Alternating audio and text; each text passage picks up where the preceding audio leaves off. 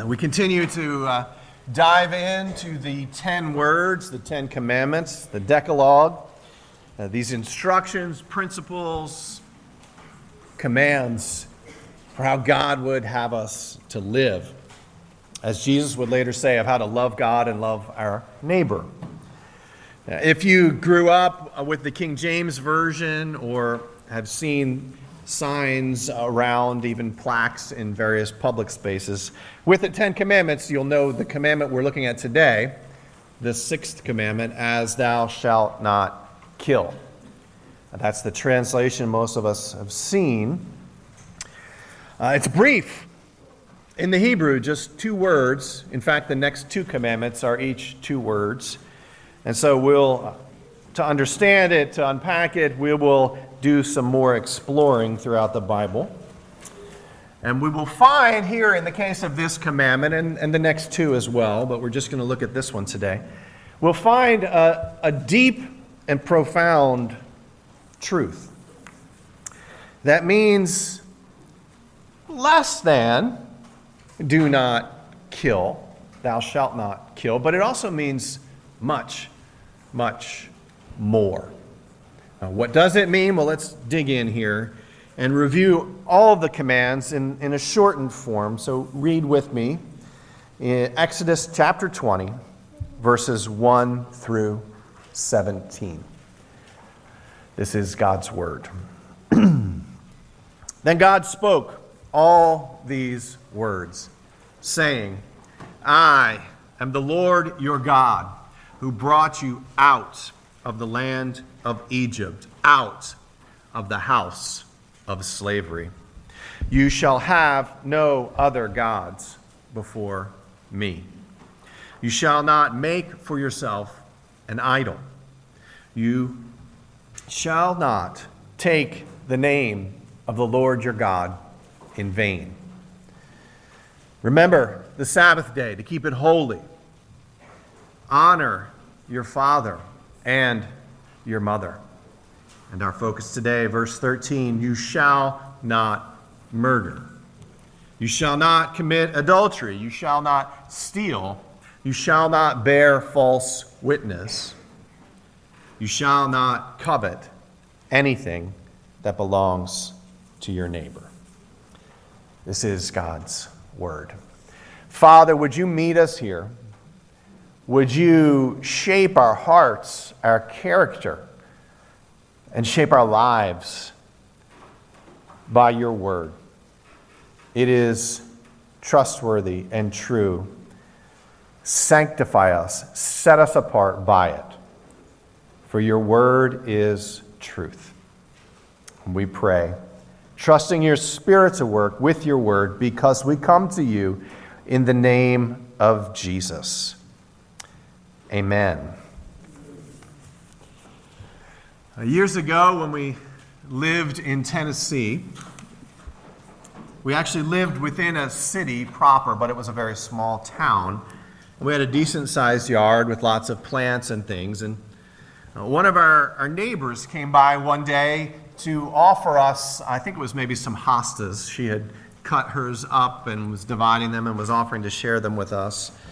And as she was preparing to leave after giving these uh, plants to Julia, my wife, she said in passing almost, Oh, hey, by the way, I, I think one of your kids left a toy snake in the sidewalk in front of your house.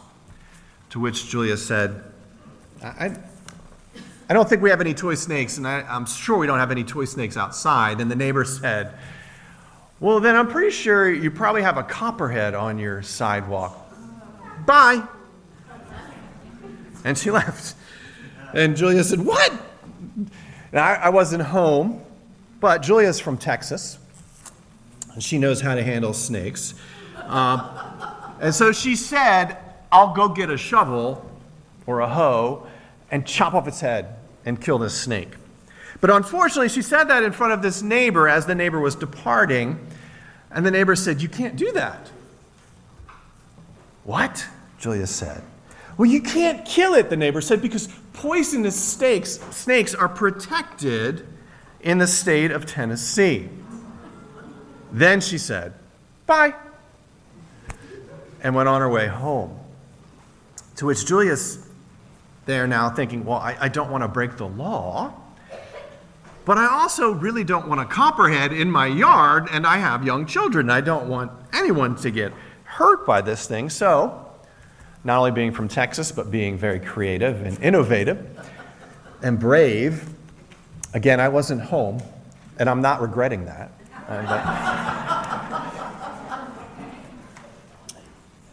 She managed to wrestle this snake, and this wasn't a part of Tennessee where they do snake handling, by the way.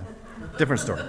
Uh, but she, she managed to get this snake down to a different part of our driveway and trapped it under a big Tupperware container, a big plastic container.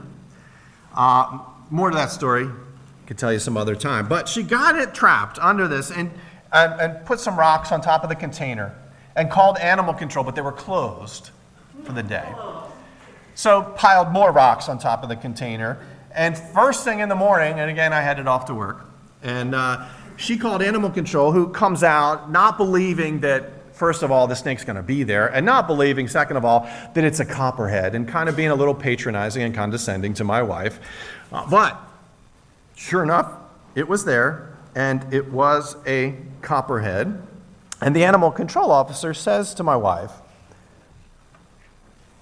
Okay, you stand there and I'll show you how to kill this snake.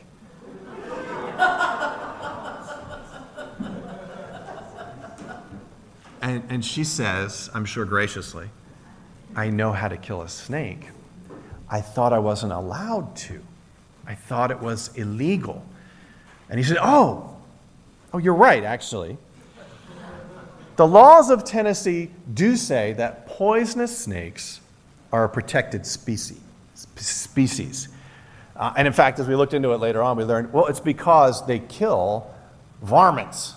Okay? That's what you got to say in Tennessee. They kill varmints, they kill other critters we don't want around, which is fine and good. But he said, he didn't say all that, I added that in, right? Okay. So he said, yes, poisonous snakes are a protected species throughout the state of Tennessee. And then he said, however, this wise liberating truth came out of his mouth. However, the animal control officer said, in Tennessee, human beings are also a protected species, a more protected species, in fact. And the choirs were singing and angels were shouting, Hallelujah! And Amen. And he went on to say, So, ma'am, if you feel threatened, and you have kids at home, so you should feel threatened with a copperhead anywhere near your house. If you feel threatened, you may kill any snake. Now, some people would say you shouldn't kill snakes and all that kind of thing, but listen if you have a poisonous snake near your children, near your house, you're going to want to take it out, right? You need to get rid of it. You want to kill it. And this truth that that animal control officer shared with us applies not just to the state of Tennessee, okay? And not just to these United States, and not just to some part of the world and for some part of the time. This is an abiding principle in the Word of God. And in fact, what he said captures the heart of this commandment. Human beings are a protected species. More protected than poisonous snakes, more protected than any other species. Human beings are valuable and precious, more precious than anything else on the planet in the eyes of God. That's what this command is all about, in fact. The Lord calling us to see human beings the way He sees them, to value them and consider them as precious, exceedingly precious to us, fellow human beings. To love your neighbor, in other words, not only, you not only must refrain from taking their life, but you must also work for their good. That's what this command is about, as we'll unpack it today. That to love your neighbor, you must not only refrain from taking their physical life, but you must also work for their good. So, as we continue exploring this part of the commands, which all tell us how to love our neighbor, right? The first ones were about how to love God, and now fully into how to love our neighbors, it's about more than, you know, loving snakes or hating snakes, as the case may be, right? It's about human beings and our very special status. We are a protected species.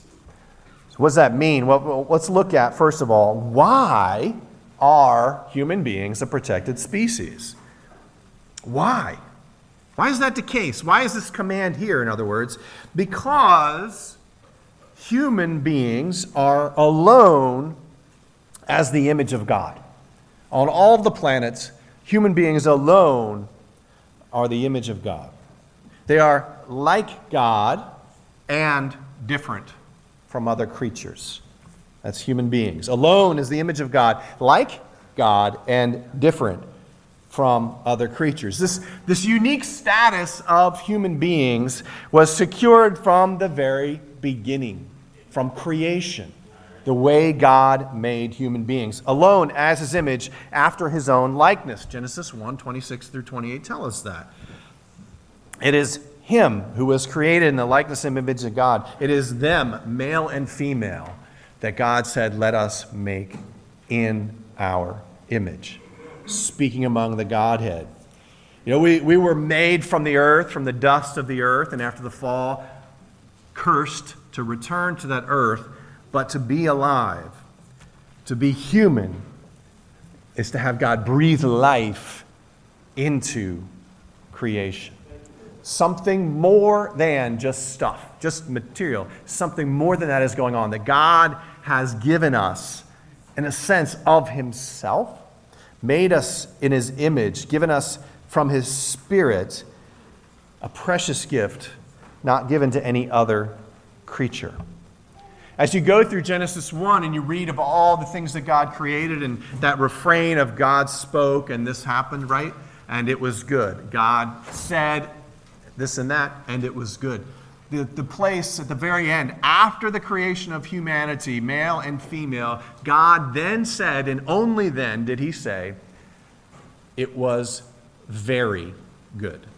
Exceedingly good. The sense of it all, as you look at the creation account, is to say that God made this wonderful place, this wonderful creation, and all of these things, and all of these animals, and all this variety.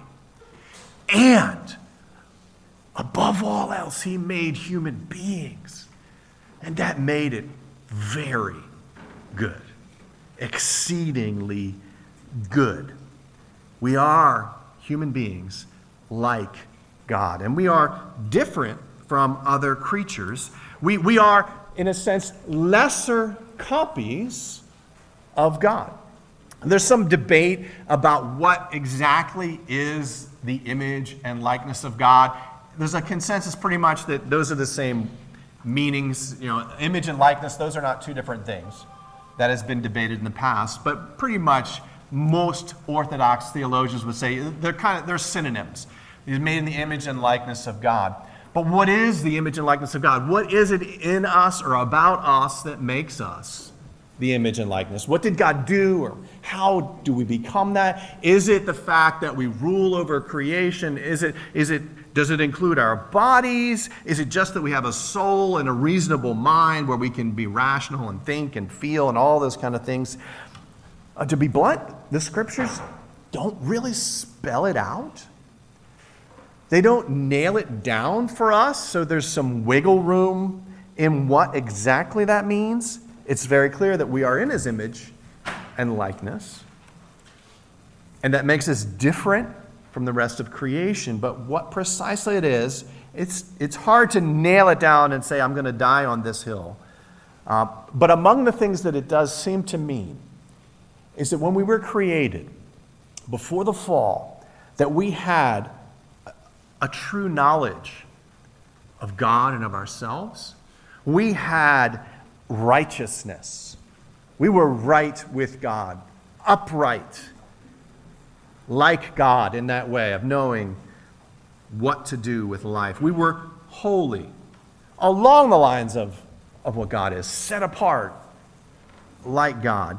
And if you dig down in the context of Genesis chapter 1, where he's speaking of creating the man and the woman there, towards the end of chapter 1 in Genesis, it seems to me that you could kind of boil down what the likeness and image of God in us or, or with us, or how we are the image of God, essentially boils down to the fact that we were created to be able to relate to Him in profoundly deep ways, that we could speak to Him as almost not quite an equal, but to be on the, the level of something more than, you know, a cat or a dog or a giraffe, much less a tree or a protoplasm or some sort of plankton in the ocean, okay?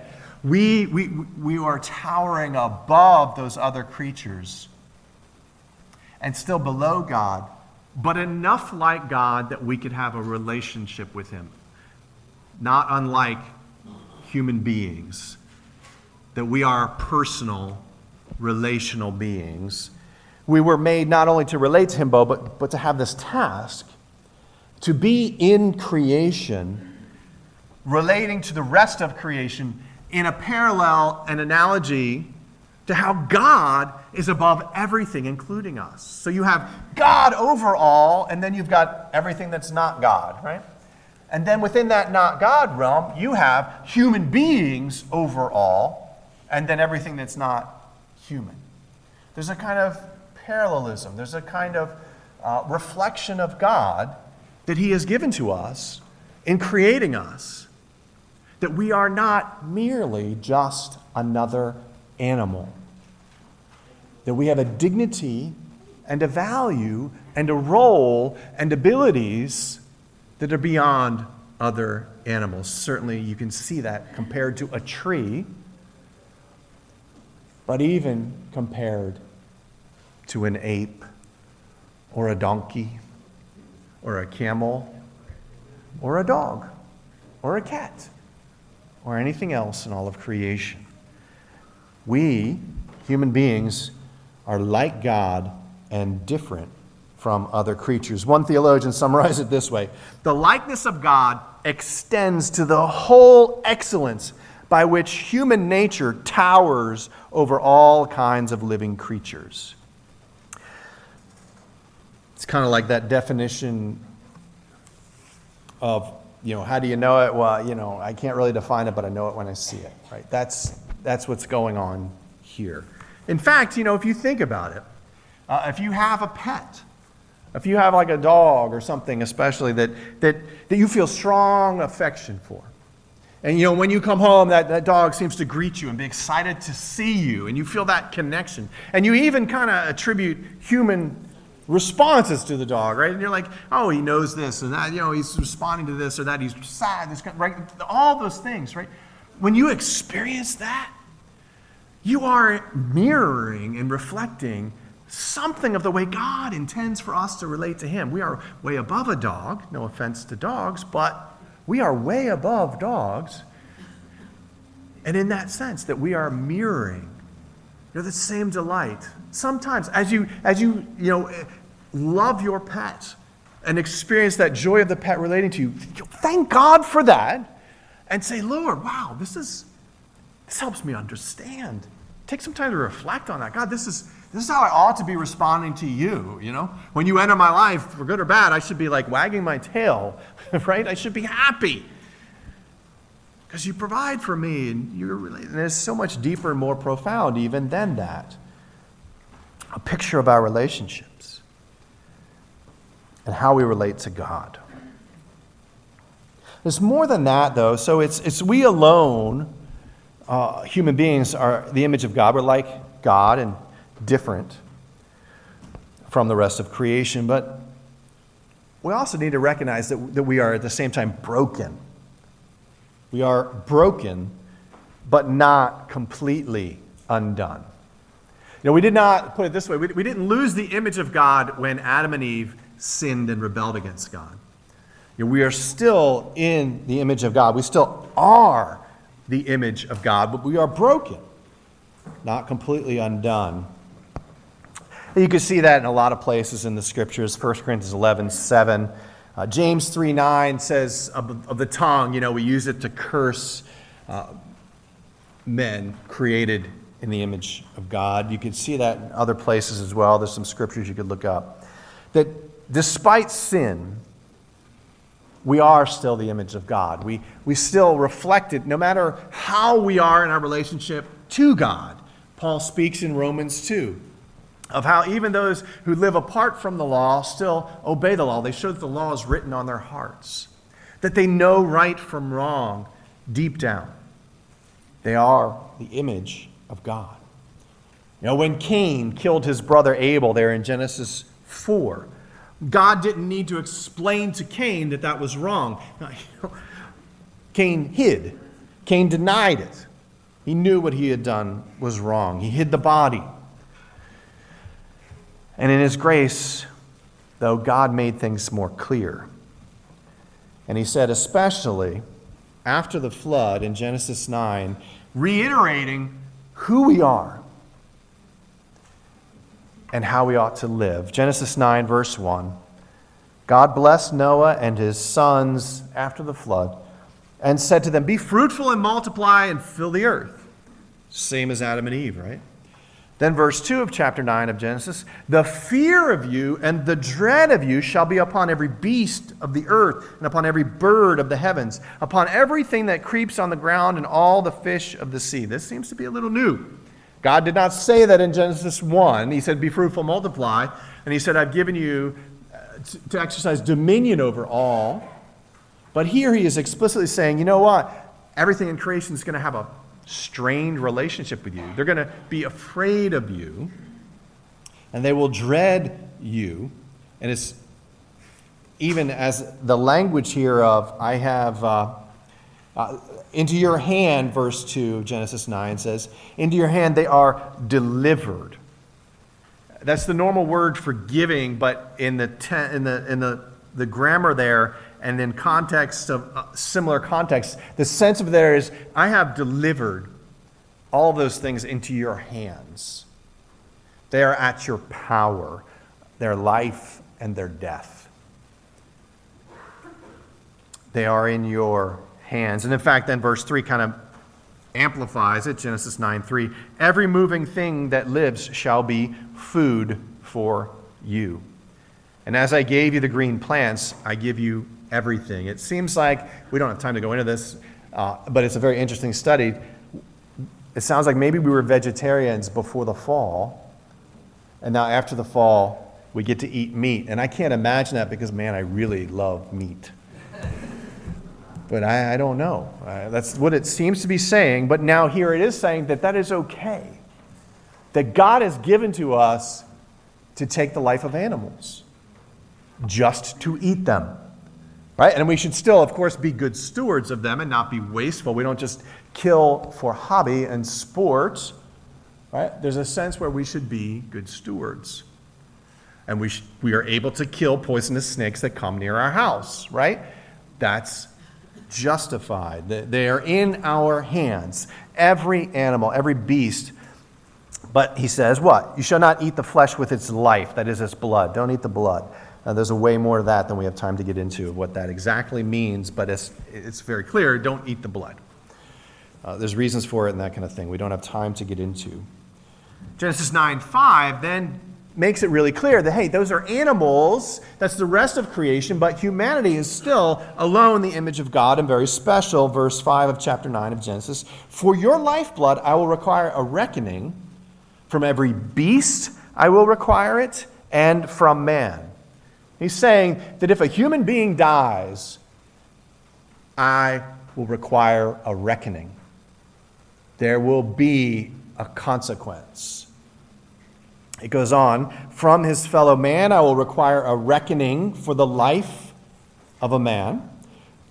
Whoever sheds the blood of man, by man shall his blood be shed, for God made men in his own image. Right there is the proof text for what we call capital punishment, for the death penalty. God is saying that humanity is so special that if you shed the blood of a human being, you forfeit your life. For God made man, humanity, in his own image. That's what it says. Verse 7 of Genesis 9 And you be fruitful, multiply, increase greatly on the earth, and multiply in it. The human species is protected. The human being is so valuable in God's sight that he says, if you kill a human being, you forfeit your life. He repeats that several times in that passage. I'll require a reckoning. I'll require a reckoning. Human beings can kill animals, but you may not kill human beings except that the life of human beings is so precious in God's sight that he says the consequences are that he does, in a sense, what he doesn't want to do, right? He says, because it's so broken, because you would take another human being's life, you forfeit your life. So that says the command then is not no killing, the command is do not murder. And we don't have time to go into it again, but if you look through the scriptures, especially about the cities of refuge in Numbers 35, it's very clear that that killing is specifically murder, which could, in fact, be because you weren't taking good care of your animals and you knew they were a risk and they hurt other people and killed them. But it doesn't include what we would call involuntary manslaughter, where you accidentally kill someone that God would protect that. That His goal here is to say, you know what? Put it out of your mind that you can kill somebody. And if in your brokenness and sin you kill someone, if it's by accident, we'll make sure you are protected. There might be consequences, and there always are. But if it's murder, if you willfully take someone else's life, even in the heat of the moment, even in an argument, you forfeited your life. It's that profound. In other words, despite the protected status, in fact, because of the protected status, justice sometimes requires taking a human life. And we could take into that, and again, I feel like I'm saying this every minute or so. This, we don't have time to deal with it, but that would include then a doctrine of just war, where it is just to engage in war. To be a soldier is not to be sinful in and of itself. But that is something that God calls us to in, a, in this world, in this season, in a fallen world, that's something that God requires. The command is, You shall not murder, not, You shall not kill. because human beings are created in the image of God. it is, in a sense, that simple, but it's more profound. If we, if we get under that a little bit, do you realize what's going on there? That the reason human beings are so protected and precious in God's sight is, is because we are like Him. That for us to kill another human being is for us to strike at who God is. To say, I don't like what you made, God, and I'm going to obliterate it for my own sake.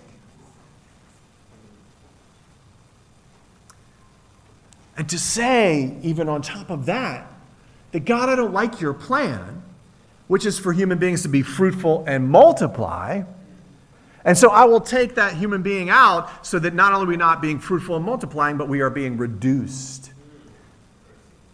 It strikes at God's very mission and at God's character of who God is and what He's about. That's, that's what's wrong with murder.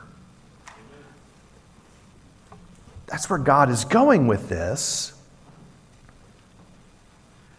And it gets even more interesting as we think, okay, so God is protecting human life because we alone are the image of God. So, how do we protect this species? How, how do we value humanity. We need to recognize that to, we are together as human beings. We are together in the mercy of God or in the love of God. And that's our second point, just a few things under it. We are together in the mercy of God. That means this commandment requires us to make plans to protect and preserve life. It is not sufficient for us to say, oh, bummer. You fell off of my roof when I had stairs going up there. It's your fault.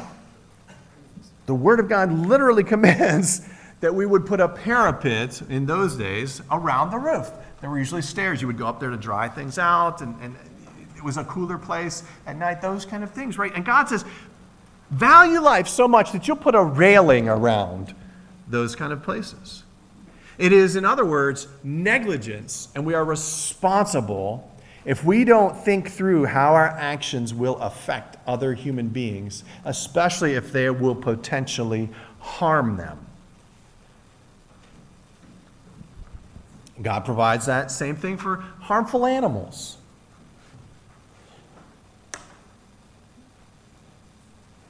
If you have an animal that is known to hurt human beings, especially, you're responsible. I don't personally, I don't think we do enough to enforce those realities. I read too many times of, of pit bulls attacking people. That's not okay. And the owners are responsible, and sometimes people are foolish. But the question would be were you doing enough? Did you think through and make plans to protect and preserve life? Or did you just think about what you wanted and what was best for you without regard for other human beings, which is the nature of the command, right? That we would love God. And this area is what? Loving neighbor. That means that we are, unlike Cain, who killed Abel and said, Am I my brother's keeper? It means we are our brother's keeper. That's the implicit demand of that passage. That we would care. That we would care enough. That we would put fences around animals. Uh, that we would put railings around high places that we would drive responsibly, wielding a two ton death machine, right? You ever think about that's what a car is, right? It's, yeah, it's, it's kind of a loaded gun. Do you say to yourself, I'll just text real quick? You're going 60 miles an hour. How far do you go while you're reading the text, much less trying to answer it? I'm not saying I'm perfect on that one either, but that is an area of responsibility of how we implement the can- command, thou shalt not murder. We need to value life, to plan and protect and preserve life. Maybe you need to put the phone in your trunk when you drive if you're tempted. Make sure it's up, you know. Get a headset. Use Siri or some other voice things. You know, there, there's a, this is also why we should have warning labels on things. This is why it's not merely catering to snowflakes or whatever you want to say that we would not have peanuts in classrooms and stuff. Speaking as someone who is a parent of a, of a peanut allergic child, I'm, I'm very thankful for that. It could literally kill someone. So, this is part of what it means for us to be together in the love of God, that we would plan to protect and preserve life. You know, I remember as I think maybe a 10 year old using the bathroom at the house of some friends of ours. And I don't know how. I think it was maybe because at another relative's house, one of the children in that house showed me where their father kept the pornography. The magazines with naked women in them, to be super clear. And I went to another house of another family friend, and sure enough, this same place.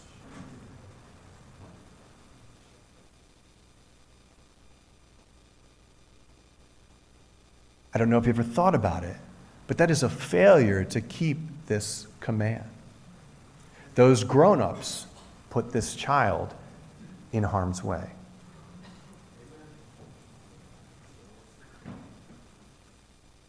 Parents, what are you doing to make sure your children are reasonably safe in using their devices and using the internet?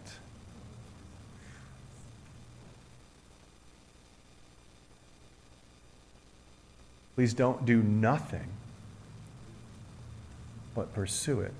I would recommend the uh, organization called Axis, A X I S, Christian organization. We've used them to, to implement screen policies and to understand the issues. There are, there are, there are services like Covenant Eyes that protect not only children but grown ups. There's a service called Bark. Kids hate it, so it's got to be good. Uh, we, we use that one. Uh, but th- this is part of how do we protect, how do we plan to protect and preserve life, especially among the vulnerable? And of course, this would apply to young and old.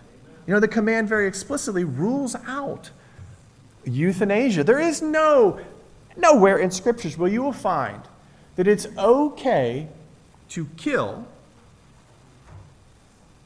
for your convenience or for your quality of life. And again, we don't have time to drill down into well, what does that mean if someone is on a respirator? When do you quote unquote pull the plug? It's it, more than it's more complicated than that. But I want you to realize that whenever you make those decisions, God has to be factoring in and you have to be thinking, how am I protecting and preserving life? How am I honoring this human being, including yourself? Because you are precious and valuable in the sight of God. Every single human being. Jesus is super clear about that, brothers and sisters. And Pastor Dave read the passage in, in, the scripture reading and talked about the children's sermon, and we don't have time to really unpack it. But the gist of it is, is this that we are not only to make plans to protect and preserve life, but we are to make life better for others. That doesn't mean you don't matter, right? That's not saying forget about yourself and your own needs. But to factor into our decision making and our actions in life is that we should be making life better for others. That's the way I paraphrase the scripture passage in Matthew 5 21 to 26, where Jesus, for his first deep dive into what it looks like to live in the kingdom in that Sermon on the Mount, Matthew 5 to 7, the first thing after setting this, the table for us and talking about what is righteousness that exceeds that of the scribes and Pharisees, the very first commandment he goes to to say, Let me explain it to you, is this one. He says, You've heard, Matthew 5 21, the ancients were told, You shall not commit murder. Whoever commits murder shall be liable to the court.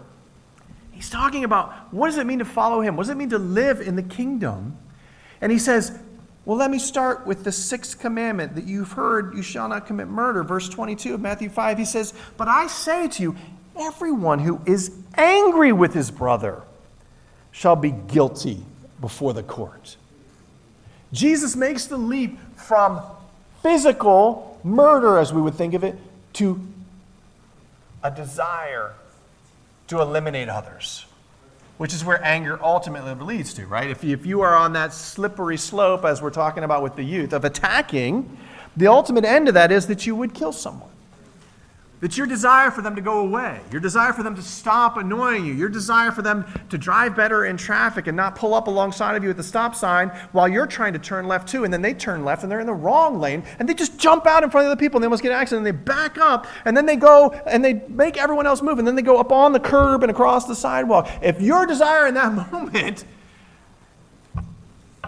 leads you to, Jesus says next, say to your brother, you good for nothing, or to say, you fool, or to say, what came out of my mouth on Friday afternoon, I was driving up here to the church building for a meeting, having studied this passage and prepared this outline and being ready to preach it. What came out of my mouth as this person pulled up alongside me, breaking one law and then another law, and just really annoying me, a word I will not say, and a word I have not said in like 20 years just comes out of my mouth. And I'm like, not that bothered by it in the moment. And then I, this morning, and then I repented of it that night. I was thinking about it and struck by just, I really need Jesus. This morning, I, I, almost call, I almost described that situation and, and used a less strong word, more like jerk, which is not unlike what the word Jesus is using here when he says, you fool, or good for nothing, you're a jerk. I almost used that word. I'm like, I bit my tongue. It didn't come out. That's a victory, right? Next step, get it out of the heart. Right? That's what Jesus is driving at here. He's saying that trajectory, this command is meant to penetrate well beyond any physical action out in the world. It is about our hearts being messed up before God, of not getting what He actually wants from us, the depth of what He would care about, and the and the profound value of human life.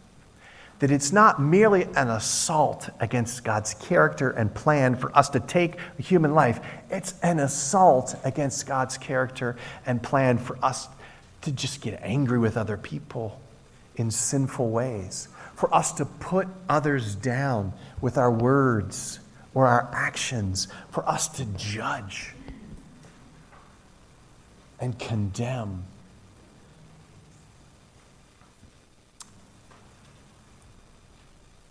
One theologian put it this way We are not to consider what men merit of themselves, but to look upon the image of God in all men, to which we owe all honor and love.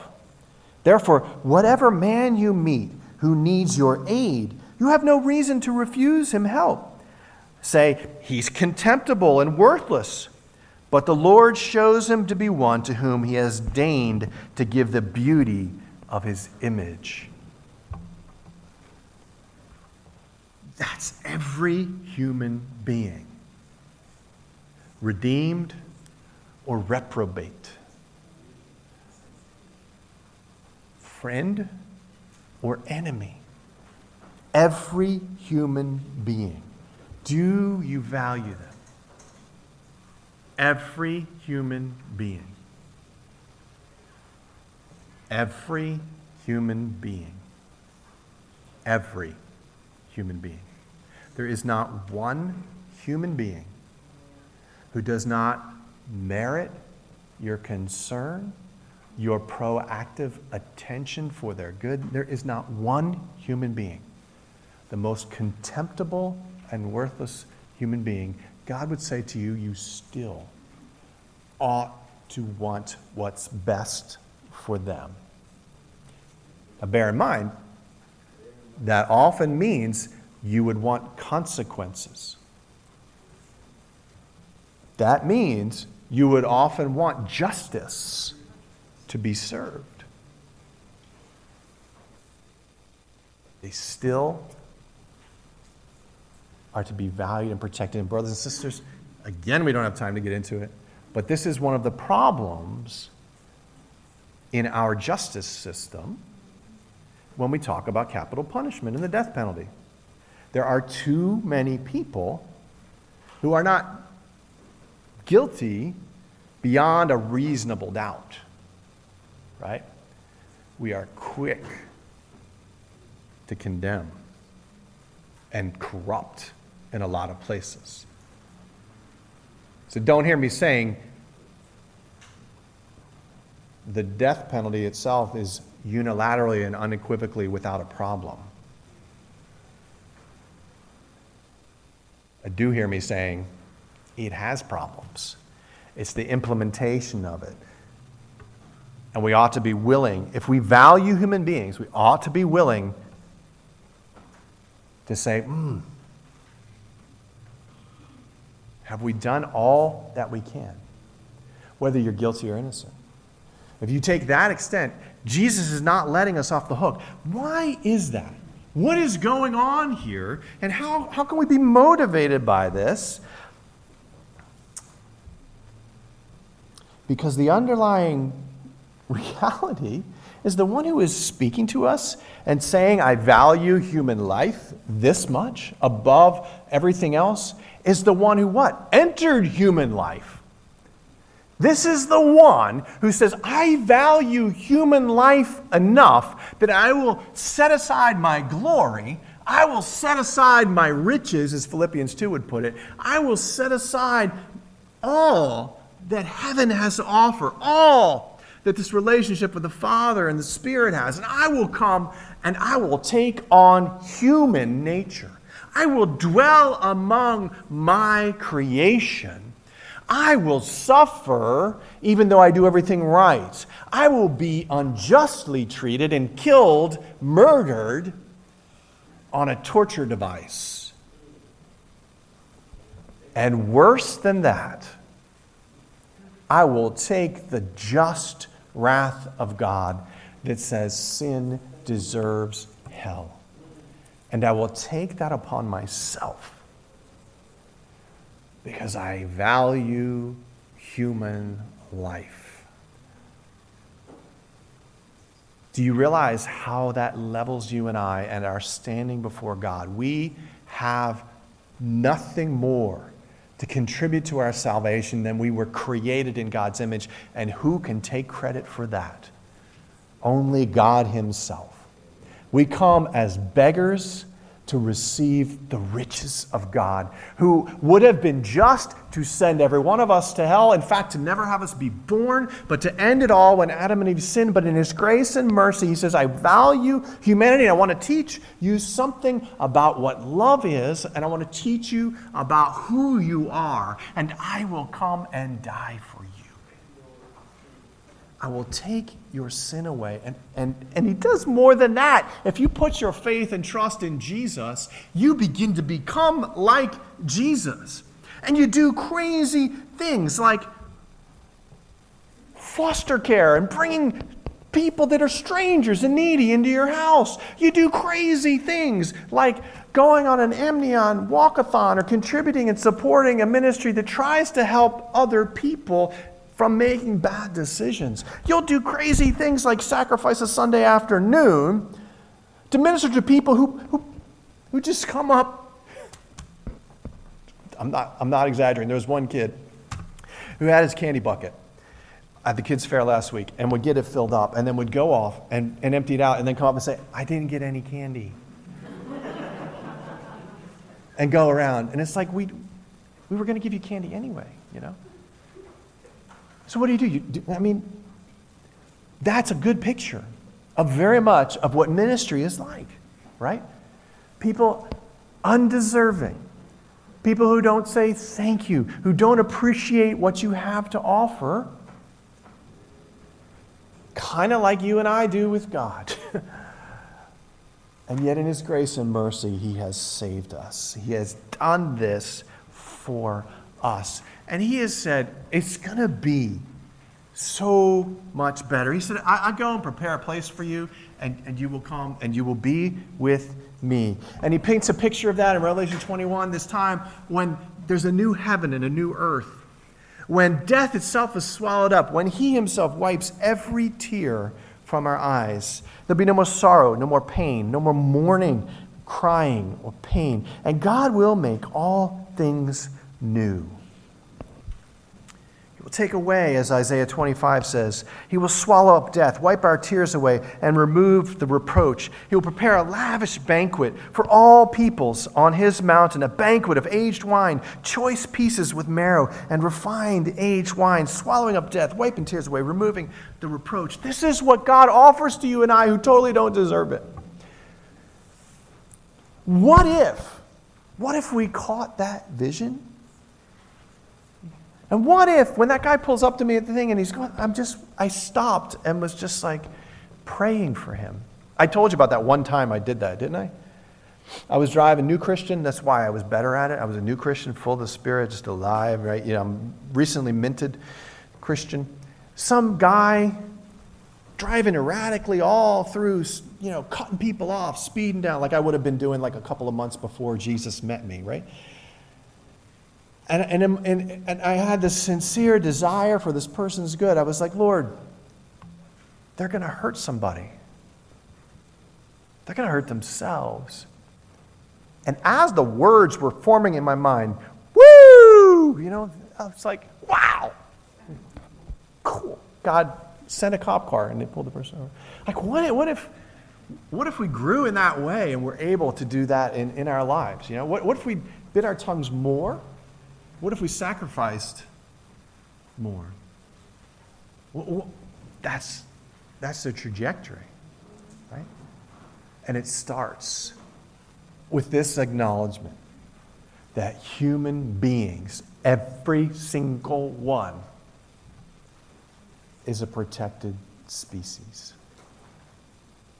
Will you pray with me? Lord Jesus, thank you for your grace and mercy that though our sins deserve death, that we have earned death, your gift is eternal life. Lord, help us to understand that more fully, to extend that life not merely in the physical realm, but spiritually and attitudinally, that we would be a people growing more and more in loving and protecting human beings made in your image. Uh, Lord, would that transform our Facebook feeds, our political discourses, our marketplace, our workplaces, all our homes and neighborhoods. Lord, would you, would you do that? We ask in Jesus' name. Amen.